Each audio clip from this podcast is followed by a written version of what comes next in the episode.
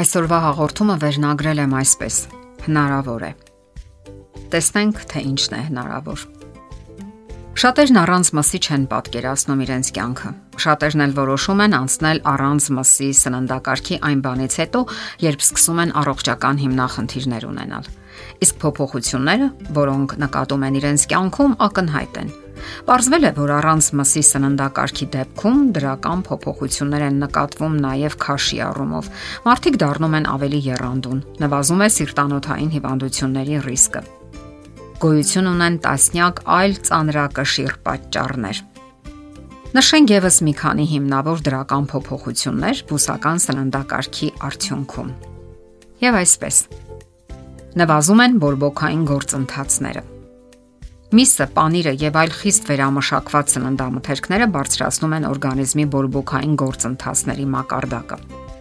Կարճատև բորբոքումները, ասենք օրինակ վնասվածքներից հետո բնական են, նաև անհրաժեշտ, սակայն ամիսներ ու տարիներ տևող բորբոքումները բնականon չեն։ Խրոնիկական բորբոքումները կապված են աթերոսկլերոզի, դիաբետի, աուտոիմունային հիվանդությունների հետ։ Ապացուցված է օրինակ, որ կարմիր միսը ուժեղացնում է բորբոքումները եւ կարող է քաղցկեղ հրահրել։ Իսկ ահա բուսական սննդակարգը առաջացնում է բնական հակաբորբոքային արդյունք, որովհետեւ հարուստ է բջջանյութով, հակաօքսիդանտներով եւ բուսական այլ բաղկացուցիչներով։ Բույսերը պարունակում են զգալի քանակի այնպիսի նյութեր, որոնք զգալիորեն քիչ են հրահրում բորբոքային գործընթացներ։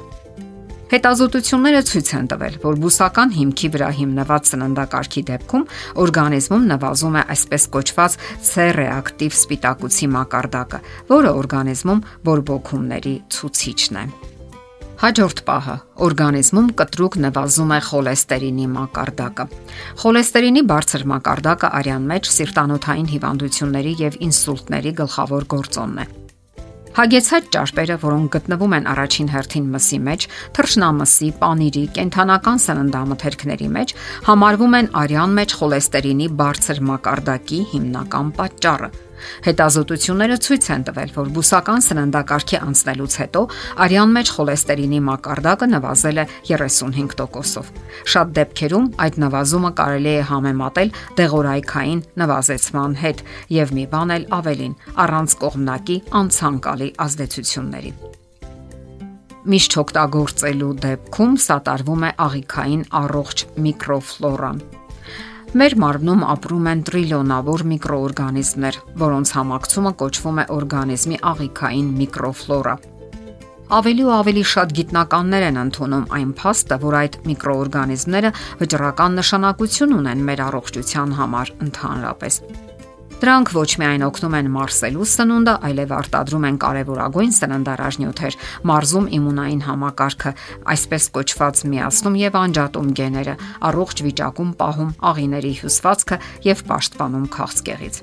Հետազոտությունները ցույց են տվել նաեւ, որ դրանք որոշակի դեր են խաղում կանխարգելելու ճարպակալումը, դիաբետը, աթերոսկլերոզը, աուտոիմունային հիվանդությունները, աղիների բորբոքային հիվանդությունները, լյարդի հիվանդությունները եւ ահա բուսական սննդակարգն օգնում է ձևավորելու առողջ աղիքային միկրոֆլորան։ Բույսերի մեջ գտնվող բջջանյութը նպաստում է այսպես կոչված բարեկամական բացիլների աճին։ Իսկ ահա բջջանյութով աղքատ սննդամթերքները, որpիսիք են միսը, ձուն, կաթնամթերքը, նպաստում են հիվանդացին բացիլների աճին։ Հետազոտությունները ցույց են տվել, որ մսի, թռչնամսի, ձկների, ձվի կաթնամթերքի մեջ գոյություն ունի այսպես կոչված խոլին կամ կարնիտին նյութը, որը օգտագործելու դեպքում աղիքները արտադրում են մի նյութ, որը լյարդում վերափոխվում է թունավոր նյութի։ Այս նյութը նպաստում է խոլեստերինային թմբիկների զարգացմանը արյունատար անոթների մեջ, դրանով բարձրացնելով սիրտանոթային հիվանդությունների եւ ինսուլտի վտանգը։ Առանց մսի դիետայի արդյունքում դրական փոփոխություններ են տեղի ունենում գեների աշխատանքում։ Գիտնականները այսպիսի ուշագրավ հայտնագործություն են արել։ Էկոլոգիական գործոններն ու կենսաձևը կարող են, ինչպես ասացինք, միացնել եւ անջատել մեր գեները։ օրինակ անտիօքսիդանտները եւ այլ սննդանյութեր, որոնք մենք ստանում ենք բուսական մթերքներից, կարող են լավացնել մեր բջիջների գործունեությունը, երբ նրանք վերականգնում են վնասված ԴՆԹ-ն։ Դրանից բացի բուսական սնունդը եւ կենսաձևի մի շարք այլ փոփոխություններ նպաստում են քրոմոսոմների ծայրերի տելոմերների երկարացմանը, ինչն օգնում է պահպանելու ԴՆԹ-ն կայուն վիճակում։ Այսինքն այդ օգնության շնորհիվ մեր բջիջները եւ հյուսվածքները ավելի դանդաղ են ծերանում։ Էլ ինչ փոփոխություն է կատարվում միշտ օգտագործելու արդյունքում։ Կտրուկ նվազում է երկրորդ տեսակի դիաբետի կամ շաքարախտի զարգացման վտանգը։